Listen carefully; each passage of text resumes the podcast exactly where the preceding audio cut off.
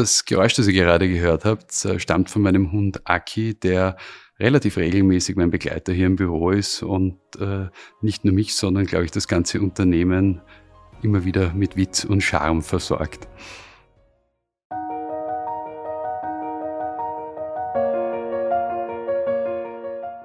Mein heutiger Gast ist eine energiegeladene Sportskanone und verbringt die meiste Zeit des Tages in seinem absoluten Traumjob. Benedikt Binder-Griegelstein ist 43 Jahre alt, CEO von Reed Exhibitions Österreich und Deutschland und behauptet, die Work-Life-Balance ist Bullshit. Mein Name ist Marina Herzmeier und ich führe heute durch dieses Gespräch. Hallo Benedikt, danke für die Einladung zu dir hier nach Wien in den Messe Tower. Wir sind da unter dieser Nadel. Wie nennt sie das genau? Ja, das ist der Wiener Messeturm, das Landmark der Messe Wien. Mhm. Ich habe schon erwähnt, du bist eine absolute Sportskanone, wenn man dich sieht, motiviert, frisch und munter. Wie hat deine heutige Trainingseinheit ausgesehen am Morgen? Anstrengend. Wir haben heute Push und Pull gehabt in Kombination mit Bein.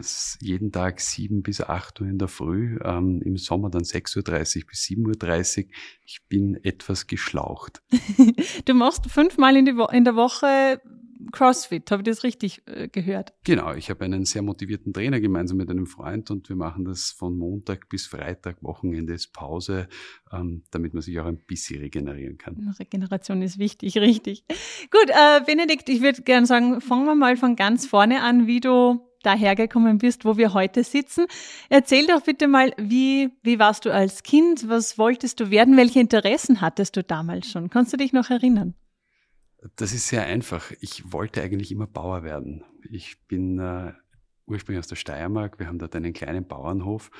Und äh, als Bub bist du natürlich auf der einen Seite fasziniert von den Traktoren und auf der anderen Seite von der körperlichen Arbeit. Ich war ein hyperaktives Kind. Das heißt, meine Eltern haben geschaut, dass sie mich möglichst viel in der Natur unterbringen, weil ich im Haus kaum auszuhalten war.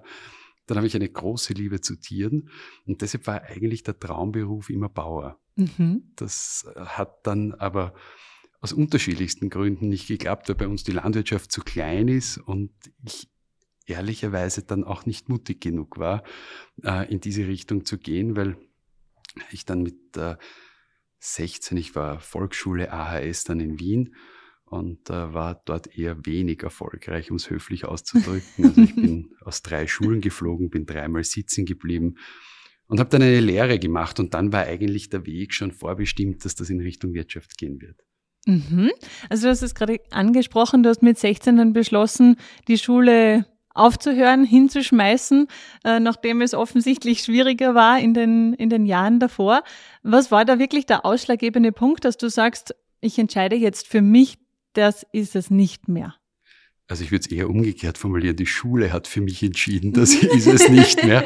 Es gab in Wien tatsächlich keine Schule mehr, die mich genommen hätte. Äh, zur Verzweiflung von meiner Mutter. Und äh, ich habe dann kurzfristig, ich habe damals dann aufgrund meiner sportlichen Leidenschaft fürs Thai-Boxen ähm, begonnen als Türsteher zu arbeiten, hatte dann äh, mit 16 mit 16 mhm. ja, den großartigen Wunsch des äh, Berufswunsch des Türstehers. Das war natürlich ein eine Totalkatastrophe für meine Eltern, insbesondere für meine Mutter.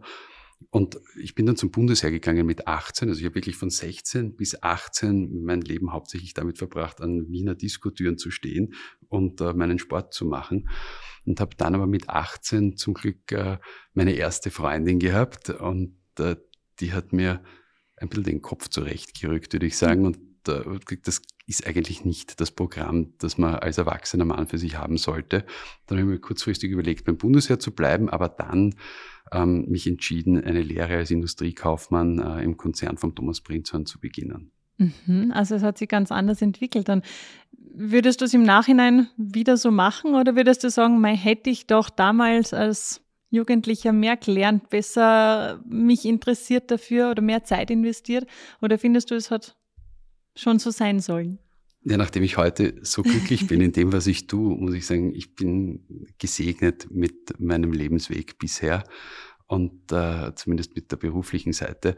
Und von daher würde ich da auch nichts anders machen, weil ich am Ende des Tages auch rückblickend kein Mensch bin, der viel in der Theorie macht. Ich bin ein Praktiker, ich habe äh, Talente und ich habe meine wahren Talente aber erst äh, mit Read Exhibitions ausleben können und mhm. auch verstärken können. Und ich glaube, das ist so die, die wichtigste Erkenntnis meines Lebens ist nicht, äh, also jetzt auch wieder aufs Berufliche bezogen, ist nicht an den Dingen hart zu arbeiten, die man gar nicht kann, sondern an den Dingen weiterzuarbeiten, die einem der liebe Gott als Talent mhm. mit auf den Weg gegeben hat. Und äh, da hat mich gerade dieser Job unglaublich geprägt. Stärken, stärken, der Klassiker. Gell?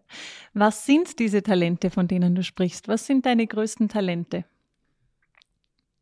Die Frage bekomme ich öfter gestellt und ich würde es spannender finden, wenn man das mein Team fragt, weil die wissen das wahrscheinlich besser als ich selbst. Aber aus der Eigensicht heraus, äh, glaube ich, ich bin ein gnadenloser Optimist. Es gibt äh, nichts, was mich am Ende des Tages niederschlagen kann. Das heißt, ich stehe immer wieder auf und versuche immer wieder das Beste aus den Dingen zu machen. Das in Kombination damit, dass ich Menschen liebe. Ähm, das gilt für mein Team, das gilt für unsere Kunden. Und das führt dazu, dass ich, wenn ich Menschen kennenlerne, mich für Menschen interessiere und auch relativ schnell verstehe, was brauchen die in ihrem beruflichen, ähm, in ihrem beruflichen Alltag oder auch mit ihrem Unternehmen, damit sie sich weiterentwickeln können äh, oder damit sie einen Vorteil haben. Und da, glaube ich, ist meine, meine wirklich große Gabe dann zu erkennen, wen verbinde ich mit wem, damit ein bestmögliches Resultat entsteht. Und das habe ich viele Jahre gar nicht als geschäftsnotwendig erachtet. Aber als Messeveranstalter tun wir nichts anderes. Wir mhm. verbinden Menschen, wir verbinden Nachfrage mit Angebot. Und das hat sich so ganz gut getroffen. Jetzt finde ich es ganz spannend. Du hast gesagt, du hast erst im Job Read bei Read Exhibitions deine Talente wirklich ausleben können. Ich glaube, jeder Mensch ausnahmslos hat seine gewissen persönlichen Talente. Wie hast du herausgefunden, was deine Talente sind und wie konntest du das dann wirklich umsetzen? Manche wissen es vielleicht schon, äh, schon, wissen aber noch nicht, was anfangen damit oder denken sie, naja, ich kann malen, das ist jetzt kein Brotjob in dem Sinn, ja. Wie hat diese Entwicklung bei dir stattgefunden, dass du wirklich jetzt hier bist und deine Talente auch ausleben kannst? Ich glaube, es hat damit begonnen, dass ich äh, seinerzeit beim Hannes Jagerhofer bei Beachvolleyball in Kärnten die ganzen Sicherheitssachen gemacht habe mit äh, meiner Firma und mit meinen Kollegen damals. Und da hatten wir in der Hochzeit äh, 127 Leute an dem Wochenende vor Ort, die für die Sicherheit gesorgt haben. Und das, was ich damals festgestellt habe, ist, a, ich kann wirklich mit Menschen aus jeder Gesellschaftsschicht sprechen. Das ist auch etwas, was nicht selbstverständlich ist. Das heißt, ich kann mit dem Bauarbeiter genauso gut tratschen wie mit dem Vorstandsvorsitzenden. Nummer eins. Nummer zwei, ähm, dass ich dort auch die Leute motivieren konnte, Dinge zu tun. Ich habe das aber nicht als Talent gesehen, sondern in dem Alter, in dem ich damals war, war das so, okay, das passiert einfach. Ich habe dann viele Jahre für Meyer-Mellenhof gearbeitet, ein großes österreichisches Karton- und Verpackungsunternehmen, wo das einen ganz kleinen Teil nur abgedeckt hat von dem Talent, das ich hatte. Da ging es viel um betriebswirtschaftliche Themen, viel um Prozesse. Und äh, ich habe tatsächlich dann bei Reed eine ganz natürlich eigentlich, ich wollte den Job nur Jahr machen. Ich war damals im Ausland, wollte zurück nach Österreich und habe mir gedacht, Reed, Messe, okay, ich will zurück, ich mache das ein Jahr und suche mir in dem Jahr was anderes. Und in diesem Jahr habe ich erkannt, dass ich hier ein Umfeld vorfinde, das es mir erlaubt, das erste Mal eigentlich in meinem Leben genau so zu sein, wie ich bin und keine Rolle zu spielen. Und ich glaube, das ist die wichtigste Erkenntnis. Ähm, das Talent erkennt man dann, wenn man tatsächlich man selbst ist und ein Umfeld hat, das es einem erlaubt, man selbst zu sein. Und äh, das dauert eine Zeit. Ich glaube, dass das mit Mitte 20 wäre zumindest ich noch nicht so weit gewesen.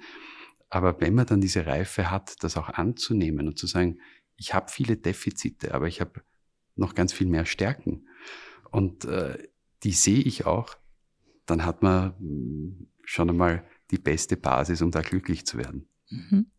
Ich möchte noch einmal bei den Talenten bleiben, denn du hast ja auch so ein vielleicht Herzensprojekt, wenn ich das so nennen darf, dein Talente-Development. Das ist ein Projekt, wo du dich engagierst, um jugendliche Talente und Startups zu fördern. Erzähl einmal ganz kurz, wie ist es dazu gekommen? Und ich glaube, das ist auch ein, etwas, was sehr gut zu dir passt, weil du gerade, wie du gesagt hast, Menschen mit den richtigen Menschen zusammenbringst. Durch den Job, den ich hier mache, hat man mit unglaublich vielen Unternehmen zu tun. Und das sind kleine Unternehmen und große Unternehmen. Und das ist so, auf der einen Seite sieht man Jungunternehmer und ich bin selber bei einigen Unternehmen beteiligt und sehe, wo es da hapert. Und es hapert in der, in, Linie, in der ersten Linie nicht an der Idee, sondern es liegt oft daran, dass den Jungunternehmern Leute fehlen, die ihnen die nötige Unterstützung wissenstechnisch, aber auch netzwerktechnisch geben. Und da steuere ich auf der einen Seite bei. Und das Zweite ist, äh, und das ist sehr stark auf Ihnen bezogen, wir sind ein sehr großes Team mit Österreich und Deutschland mit mehreren hundert Mitarbeitern. Da ist es einfach sensationell, wenn man ich kenne jeden meiner Kolleginnen und Kollegen persönlich und auch beim Namen und weiß auch ein bisschen was aus ihrer persönlichen Ecke. Und wenn man sich mit Menschen unterhält, dann erkennt man, und man ist ein bisschen empathisch, dann erkennt man sehr schnell, wer gehört wohin. Und das macht mir unendlich viel Freude, Menschen dann auch vielleicht mal mit etwas mehr Nachdruck zu etwas hinzuführen, was sie vorher nicht gesehen haben. Und da haben wir einige Beispiele im Haus, wo sich Leute in Positionen entwickelt haben, wo sie vorher gar nicht waren und dann zu einer ganz neuen Blüte gekommen sind. Und das ist für mich eigentlich das Schönste an meinem Job, wenn ich sehe, wie sich Menschen entwickeln und daraus dann abgeleitet natürlich auch die Unternehmen. Mhm. Du hast, oder ich habe es eingangs erwähnt, du bist äh, kein Verfechter der Work-Life-Balance. Ich glaube, ein bisschen konnte man schon heraushören, woher das kommt. Aber erklär bitte mal, warum du das so konkret aussprechen kannst. Naja, ich glaube, wie ich eingangs gesagt habe, ich bin gesegnet, damit einen Job zu tun, der mich rundum glücklich macht. Und für mich gibt es dieses privat und beruflich nicht, weil für mich sind das fließend, das, das ist, das ist fließend, das ist eins, ja. Der Mensch, der ich privat bin, ist auch der Mensch, der beruflich ist. Und wenn ich am Abend bei einer privaten Einladung sitze, dann denke ich ja meinen Beruf mit und sage, du, pff, kannst du zu der Messe kommen, hast du Lust da was zu machen, kann ich, dem, kann ich dich mit dem vernetzen.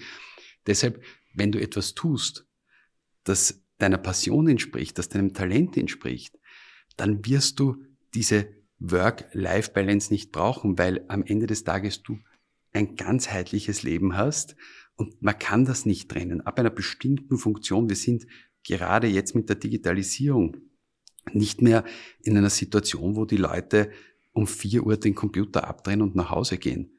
Das ist gestrig. Sorry to say. Und ich glaube, die Menschen, die erfolgreich sind und speziell ab einem bestimmten Level, ähm, die können das gar nicht trennen. Und wenn du etwas machst, was dich glücklich macht, dann brauchst du auch diesen Ausgleich nicht, äh, wo du sagst, ich muss jetzt ein, eine, eine Life-Balance haben. Ich lebe da meinen Traum und der beinhaltet mein privates, aber auch mein berufliches Leben. Da gibt's keine Trennlinie. Mhm. Frage beantwortet? Absolut. ich würde jetzt gerne neben diesem Traumjob und Traumleben und du sagst, du, du bist wirklich dort, wo du hinkommen möchtest, auch immer ein bisschen schauen, auch ob es vielleicht auch hier Zeiten gibt oder Phasen gibt, wo es vielleicht gar nicht so einfach ist. Also du hast eine tolle berufliche Position, du sagst, du lebst deinen oder arbeitest in deinem absoluten Traumjob. Gibt es trotz allem, man sieht dich ja als motivierten Mann, der wirklich mit beiden Beinen hier im Unternehmen und im Leben steht, gibt es trotzdem Momente, wo du an etwas zweifelst oder vielleicht selbst an dir merkst, puh, ich, ich bin mir nicht sicher, ob ich das jetzt schaffe. Gibt es sowas auch oder bist du zu 100 Prozent ähm, für alle Aufgaben geschaffen und gemacht? Ich glaube, der Zweifel an einem selbst ist ein stetiger Motor. Ja. Ähm, ich habe mich viel mit mir selbst auch auseinandergesetzt in den letzten Jahren und man muss auch anerkennen, dass es manchmal gut ist, an sich zu zweifeln. In dem Moment, wo man anfängt, äh, sich selbst nicht mehr in Frage zu stellen, verliert man aus meiner Sicht auf der einen Seite Bodenhaftung, aber auch Entwicklungsmöglichkeit. Das heißt, ich zweifle ganz viel an mir selber und ich werde auch heute nach dem Interview ähm, wahrscheinlich in meinem Büro sitzen, habe ich da auch wirklich alles richtig gesagt, was ich sagen wollte. Das ist die Entwicklungssicht. Aber es gibt natürlich viele Momente, wo es auch nicht lustig ist das äh, gerade das letzte Jahr Corona bedingt als Messeveranstalter. Wir haben im März 2020 unsere letzte Messe gehabt. Das tut weh, weil wir keine Umsätze erwirtschaften und vor allem, ich liebe mein Team und ich sehe, wie viel Herzblut mein Team letztes Jahr und auch heuer hineingesteckt hat ins Veranstalten vom Essen, immer wieder zu hoffen, geht's im Herbst auf, geht's im Winter auf, geht's im Frühjahr auf und immer wieder heißt's nein. Und das kostet auch mich unendlich viel Kraft, das Team motiviert zu halten. Und das gelingt mir auch nicht immer. Ich bin sehr nahbar und sehr greifbar für meine Kolleginnen und Kollegen. Und ich habe erst letzte Woche wieder äh, irgendwann in der Nacht ein E-Mail geschrieben, weil ich ein Video von mir gesehen habe und mir gedacht habe, boah, wenn ich nach außen spreche, dann spürt jeder, wie sehr ich das lieb, was ich tue. Im täglichen Stress geht das aber manchmal verloren. Und äh, deshalb auch immer wieder die Rückbesinnung und sich selbst auch beobachten und sagen, walk the talk, das, was ich nach außen erzähle, schaffe ich das auch nach innen. Und das ist mir zugegebenermaßen im letzten Jahr nicht immer geglückt, weil einfach die Kraft dann auch manchmal nicht mehr da war, weil es einfach zu viel war. Und da bin ich aber dankbar, dass ich äh, mit meinem Team auch Menschen um mich habe, die dann letztlich immer wieder dafür sorgen, dass die Kraft dann doch wieder zurückkommt und man dann wieder weiterlaufen kann. Du hast ja auch selbst einmal gesagt, dass äh, auf dem Weg zu deinem Traumjob hat es viele Hindernisse, viele Stolpersteine gegeben und der Weg zum Masterplan hat einfach einmal Abzweigungen nach links und rechts. Wenn wir jetzt hernehmen von 16, als du die Schule aus der Schule geschmissen wurdest, mehr oder weniger bis Corona, welche schwierigen Zeiten hat es auch zwischendurch gegeben? Oder könntest du sagen, war es dazwischen doch linear nach oben? Also ich bin ein Verfechter davon, dass es keine linearen Karrierewege gibt. Jeder, der wirklich erfolgreich ist, ähm, hat Niederschläge. Und bei mir waren das äh, sicher der größte Niederschlag im Jahr ähm, 2011, als ich ähm, gekündigt habe bei Meyer Mellnow, um mich selbstständig zu machen. Ich wollte ein Unternehmen übernehmen und der Unternehmenseigentümer, der damals 74 Jahre alt war, hat beim Notar den Verkaufvertrag, wo der Kaufvertrag unterschrieben hätte werden sollen, zurückgezogen, hat gesagt, er verkauft doch nicht. Und ich war bei Meyer Mellenhof so ein aufstrebender Star und war dann plötzlich von einem Tag am anderen arbeitslos. Und das war eine für mich unglaublich bittere Erfahrung, die ich mein Leben lang auch nicht mehr vergessen werde. Umso mehr Demut habe ich davor, dass ich heute einen Job habe, den ich lieb.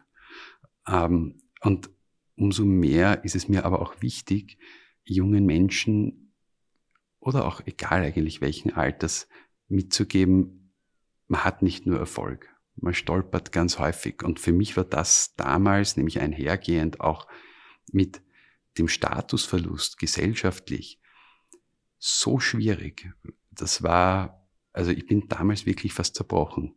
Und das hat mich aber auch rückblickend zu dem gemacht, was ich heute bin, nämlich sehr bewusst, ähm, dass Arbeitslosigkeit nicht immer gleichzusetzen ist mit, na, die wollen doch eh alle nichts tun.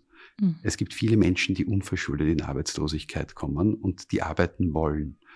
Und unsere Aufgabe ist es, hier den Menschen auch Möglichkeiten zu bieten, wieder zurückzukehren, weil auch in Kündigungsphasen, so wie wir das letztes Jahr hatten, ist das oberste Prinzip, erstens Menschen nicht vor existenzielle Krisen zu stellen und b, die Menschen auch so aus einem Unternehmen zu verabschieden, dass sie nicht zerbrechen daran. Weil man kann Kündigungen so durchführen, dass jemand ähm, mit einem zerstörten Selbstwertgefühl rausgeht oder man kann ihn so gut als möglich gestärkt auch aus dieser Situation entlassen. Und das ist etwas, was für mich, glaube ich, das wichtigste Learning aus der Zeit war. Wie hast du dich persönlich wieder herausgeholt aus diesem Loch, wenn ich so nennen darf? Oder hattest du Unterstützung, Hilfe? Wie hat das funktioniert, dass du wieder neuen Mut gefasst hast? Ja, ich habe, äh, meine damalige Frau war sicherlich einer der Schlüsselfaktoren. Die hat äh, unglaublich zu mir gehalten, ist immer hinter mir gestanden und hat äh, da schon dafür gesorgt, dass ich aus dem Loch wieder herauskomme. Letztlich ist es aber immer wieder die Aufgabe von einem selbst. Und äh, man kann heute an sich selbst verzweifeln oder wie ich vorher gesagt habe, ich bin Optimist. Ich glaube immer ans Gute, egal ob in der Sache oder am Menschen. Und auch da hat dann letztlich der Optimismus dazu geführt, dass es wieder bergauf gegangen ist. Man darf nur nicht zu Hause sitzen, die Hände in den Schoß legen und warten, dass es von selbst passiert. Man muss machen. Du bist dann ins Ausland gegangen? Genau. Wo warst du? Ich habe, äh, ich wollte nie ins Ausland, äh, weil ich sehr, sehr glücklich bin, in Österreich leben zu dürfen. Und habe aber dann ein Angebot bekommen von einem amerikanischen Verpackungskonzern, dort äh, Vertriebs- und Marketingvorstand für Europa zu werden. Und habe das dann auf der einen Seite mit einem Lächeln im Gesicht aufgrund der großen Position, aber mit einem weinenden Auge aufgrund des Abschieds von Österreich äh, doch wahrgenommen und war dann an keinem bestimmten Ort, weil wir waren äh, damals in einer Hochakquisitionsphase mit Graphic Packaging und haben innerhalb von zwei Jahren 14 Werke in ganz Europa gekauft. Und äh, ich war eigentlich nur im Flieger. Das heißt, es war kein bestimmter Ort, an dem ich war. Ich war jeden Tag woanders tatsächlich. Aber noch nicht auf Wolke 7. Das ist Na, dann erst in Österreich wieder gekommen. Wolke 7 kam da tatsächlich erst in Österreich wieder, mhm. ja. Ist in der ganzen Phase Persönlichkeitsentwicklung für dich ein Thema gewesen? Und wenn ja, wie hast du das Ganze umgesetzt? Ich glaube, Persönlichkeitsentwicklung ist ein Thema, das mich von wirklich seit meiner Teenagerzeit beschäftigt. Und das ist auch das, was ich vorher gesagt habe. Es ist immer wichtig, sich selbst auch zu hinterfragen, wo stehe ich heute und wo will ich vor allem als Mensch hin? Und was macht mich glücklich, beruflich wie privat? Und wie komme ich dorthin? Und das ist glaube ich, auch ein Privileg der Generation von mir, aber jetzt auch den Folgegenerationen, dass wir da auch mit einer neuen Offenheit drangehen, dass wir uns auch mit externen Leuten hinsetzen, dass wir uns einen Coach nehmen und auch wenn es mal gar nicht mehr geht, einen Psychologen nehmen, der mit einem an dem einen oder anderen Thema arbeitet. Ich weiß, das ist nicht populär, so etwas zu sagen, aber ich finde, es ist notwendig, weil äh, wenn man, äh, das ist wie beim Sport, man kommt bis zu einem bestimmten Punkt alleine.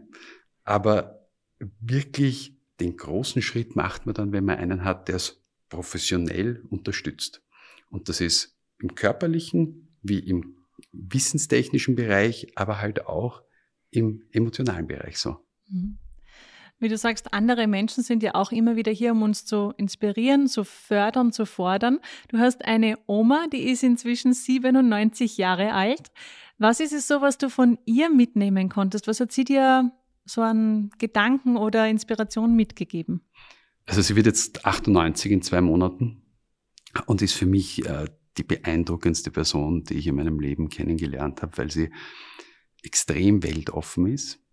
Unglaublich, also die ist äh, schon in ihrer Jugend rund um den Erdball gereist. Muss man sich vorstellen, wann das war, ja, wenn man jetzt 98 Jahre zurückrechnet war meines Wissens nach die jüngste oder die erste Frau, die in Wien äh, den Doktor der Wirtschaft gemacht hat, damals Doktor Welthandel. Es war bezaubernd. Wir waren äh, vor ein paar Jahren einmal beim 70-jährigen Sponsionsjubiläum auf der Wirtschaftsuniversität Wien geladen. Da war sie die einzige äh, mit 70 Jahren, großartig. Sie hat mich Toleranz gelehrt. Sie hat mich die Liebe zur Natur gelernt, gemeinsam mit meiner anderen Großmutter, der Leitsatz, äh, wenn es dir nicht gut geht, dann geh in die Natur, sie wird dich niemals enttäuschen, prägt mich bis heute. Sie hat mich gelehrt, offen zu sein und vor allem positiv zu sein. Sie ist, äh, egal was passiert, ich habe sie noch nie verzweifelt oder missmutig erlebt. Selbst mit schwierigen medizinischen Diagnosen geht die mit einem positiven Spirit an Dinge heran und wenn es einem dann manchmal wegen Lächerlichkeiten eigentlich nicht gut geht, rufe ich mir die oft in Erinnerung und, und sehe sie vor mir und äh, ich sehe sie einmal im Monat. Also ich kriege einen, einen regelmäßigen Wake-up-Call von ihr, aber die ist für mich äh, eine Instanz. Mhm. Schön. Wow. Beeindruckend vor allem, wirklich. Ähm, jetzt haben wir schon gehört, welche Werte dich deine Oma gelehrt hat. Was sind deine persönlichen wichtigsten Werte in der Arbeit und im Privatleben, weil ich, oder gibt es da doch eine Unterscheidung bei dir? Nein, nein, mhm. also das ist sehr konsistent. Das eine ist ähm, Werte per se mal Werte zu haben. Für mich sind das äh, Loyalität, extrem wichtiger Wert für mich. Das zweite ist ähm, Vertrauen. Das dritte ist ähm, Liebe nämlich in vielerlei Hinsicht, egal ob zu dem, was man beruflich tut oder zu den Menschen, mit denen man sich umgibt. Und äh, das vierte ist Freundschaft. Mhm. Das sind so die Dinge, die mich eigentlich bewegen und die mich auch am Laufen halten. Ja. Mhm. Was man von dir auch so hört, ich habe mir ein bisschen umgehört bei dir auch im Unternehmen, so Kommunikation ist auch das Um und Auf. Du hast einen besonderen Kommunikationsstil. Wie schaut der aus? Was machst du anders als die anderen? Ich glaube, ich bin auf der einen Seite zu 100 Prozent ich selbst und äh, das lässt sich daran festmachen. Als Beispiel, ich habe eben letzte Woche irgendwann in der Nacht ein E-Mail geschrieben, wo ich durchaus selbstkritisch mit mir umgegangen bin und gesagt habe, mir fehlt die Nähe zu euch und das liegt nicht nur an euch, sondern auch an mir. Und ich weiß, ich habe euch auch motivationstechnisch im letzten Jahr manchmal hängen lassen. Ich habe dann von ein paar Leuten über Ecken, und das finde ich immer ganz spannend, das Feedback zurückgespielt bekommen, das ist zu nahbar. Die Menschen wollen das nicht hören. Ähm, ich soll das nicht machen. Ich mache das trotzdem, weil ich bin auch Mensch und ich habe nicht nur super Zeiten. Und äh, ich will aber auch, dass mein Team weiß, dass ich nicht nur super Zeiten habe, weil die spüren das. Und für mich ist Authentizität das allerwichtigste Gut. Und das habe ich in meiner Kommunikation von A bis Z, ob das meinen Pressesprechern passt oder nicht. Ähm, die sind manchmal etwas verzweifelt mit mir. Aber ähm, ich glaube, das ist das, wofür auch nicht nur ich als Mensch, sondern ich auch als Führungskraft in diesem Unternehmen stehe, dass wir am besten sind, wenn wir zu 100 Prozent authentisch sind. Das ist das eine. Das zweite ist, ich bin sehr, sehr offen. Wir haben drei Führungsprinzipien, Power to our People, Transparenz und Customer Focus. Und Transparenz heißt für mich, den Leuten auch schwierige Entscheidungen sofort mitzuteilen ähm, und sie an den Dingen teilhaben zu lassen. Wir, die Menschen, die mich hier umgeben, verstehen ja, dass nicht alles immer lustig ist und dass nicht alles immer leicht ist. Aber je mehr man den Menschen erklärt, warum Dinge passieren und warum man Dinge tun muss, desto eher verstehen sie sie. Ich bin sehr viel im Haus unterwegs. Ich mag eigentlich, und deshalb ist diese jetzige Phase für mich besonders schwierig, ich schreibe ungern E-Mails. Ähm, ich spreche, ich laufe eigentlich am liebsten durchs Haus und äh, rede mit den Leuten, weil man da am meisten mitbekommt. Und wenn ich jemandem eine E-Mail schreiben muss, damit er etwas tut, anstelle es ihm zu sagen, dann habe ich sowieso ein Problem. Wert, Vertrauen, das heißt, wenn ich mit meinen Leuten spreche und sage auch am Gang, du bitte sei so lieb, mach dies, das oder jenes, dann gehe ich auch davon aus, dass das passiert. Wenn ich ein E-Mail brauche, um das irgendwann beweisen zu können, dass ich das gesagt habe, dann habe ich schon ein Problem. Mhm. Jetzt hast du irgendwann vorher erwähnt, du kennst alle Vornamen oder Namen deiner Mitarbeiter, und es sind mehrere hunderte, persönlich und weißt auch ein bisschen was Persönliches über sie. Wie kam es dazu? Wie, wie schaffst du das oder wie hat sich das entwickelt? Naja, das sind zwei Dinge. Vielleicht auch ein Talent, ähm, das mir ähm, oder das ich gestärkt habe durch die Türsteherei, wo ich immer die Gästelisten gehabt habe, wo du dann hunderte Leute am Abend hast, die rein und rausgehen. Nach ein paar Wochen weißt du dann, wer steht so auf den Gästelisten und kannst Gesichter zuordnen. Das ist mir da sicher zugute gekommen. Aber auf der zweiten Seite, ich gehe auch in Corona-Zeiten jetzt digital einmal pro Woche mit den Geburtstagskindern der Woche Mittagessen. Und äh, so sehe ich eigentlich in Runden, so zehn Leute sind das meistens, jeden mindestens einmal eineinhalb Stunden. Und da wird ganz gemütlich getratscht. Da geht's nicht nur ums Geschäft, sondern da wird einfach auch privat geplaudert etc. Und über das prägt man sich die Menschen dann auch ein. Und wenn man viel in Kontakt ist mit Leuten und viel durchs Haus geht, ähm, dann irgendwie ist das dann von selber gegangen. Und für mich war das so wichtig, wie ich, ich habe 2017 äh, die Rolle als CEO übernommen und ich liebe unsere Weihnachtsfeiern und lege da immer sehr viel Wert darauf, wie das gestaltet wird. Und ich begrüße dort auch jeden persönlich mit, äh, mit Handschlag und begrüße dort aber auch jeden mit Namen. Das heißt, ich habe es dann nochmal ein bisschen verfeinert, weil ich vor der ersten Weihnachtsfeier mir dann die ganzen Listen durchgenommen habe mit den Gesichtern und den Namen und nochmal fein getunt habe, ob ich eh alle drin habe. Und das hat dann doch geklappt. Mhm. Was war da, wenn wir schon davon sprechen, eines der schönsten Feedbacks, die du bekommen hast von deinen Angestellten oder von deinen Mitarbeitern und Mitarbeiterinnen? Merken die das auch, den Unterschied, dass du wirklich jeden persönlich kennst? Also Es wär, war das Jahr 2018 für mich ähm, auf der einen Seite beruflich das erfolgreichste Jahr meines Lebens, äh, privat das schwierigste meines Lebens und wir hatten am 7. Dezember 2018 Weihnachtsfeier und wir machen jedes Jahr ein Weihnachtsvideo. Das habe ich damals eingeführt und äh, da wirkt die ganze Firma mit. Das ist super. Und im Nachgang zu diesem Weihnachtsvideo mache ich eigentlich immer meine Weihnachtsansprache. Und nach meiner Weihnachtsansprache stand dann unser damaliger Kommunikationschef, der Oliver John Perry, auf und sagt, Benedikt, wir wissen zwar, du magst das nicht so wahnsinnig gerne, aber wir haben heute auch eine Kleinigkeit für dich. Und dann hat ähm, mein gesamtes Team, das damals fast 500 Leute waren, ähm, ein Video gemacht, ein siebenminütiges Video, Danke Benedikt. Und ähm, ich habe in meinem Leben noch nie beruflich geweint. Und ich bin damals dort gestanden und das war mit so viel Liebe und so viel Respekt gemacht. Ähm, ich bin heute, wenn ich das heute noch sehe, kommen mir heute noch die Tränen, weil das so etwas Großartiges war, was ich aus meiner Sicht auch gar nicht verdiene. Und äh, das werde ich mein Lebtag nicht vergessen. Mhm. Schön. Da bricht mir jetzt sogar noch die Stimme. Ja. Wir haben gerade etwas äh, feuchtere Augen da drinnen im Studio.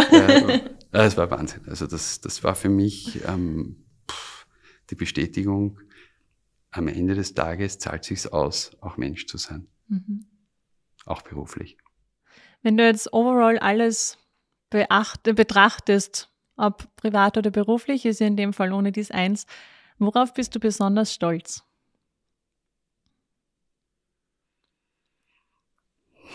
Das ist eine ganz, ganz schwierige Frage. Dass ich es geschafft habe,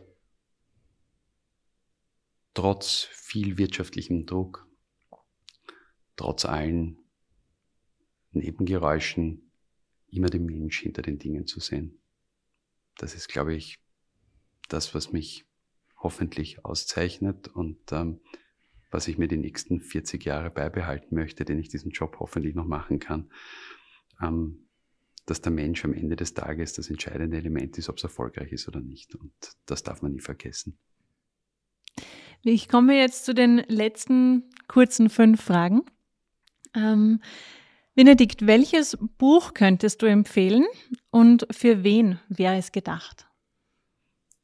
Etwas, das ich mit zwölf Jahren schon gelesen habe, die Biografie von Aristoteles Onassis von Peter Evans. Ähm, ganz einfach deshalb, weil es zeigt, wenn man an etwas glaubt und fleißig ist, man alles im Leben erreichen kann.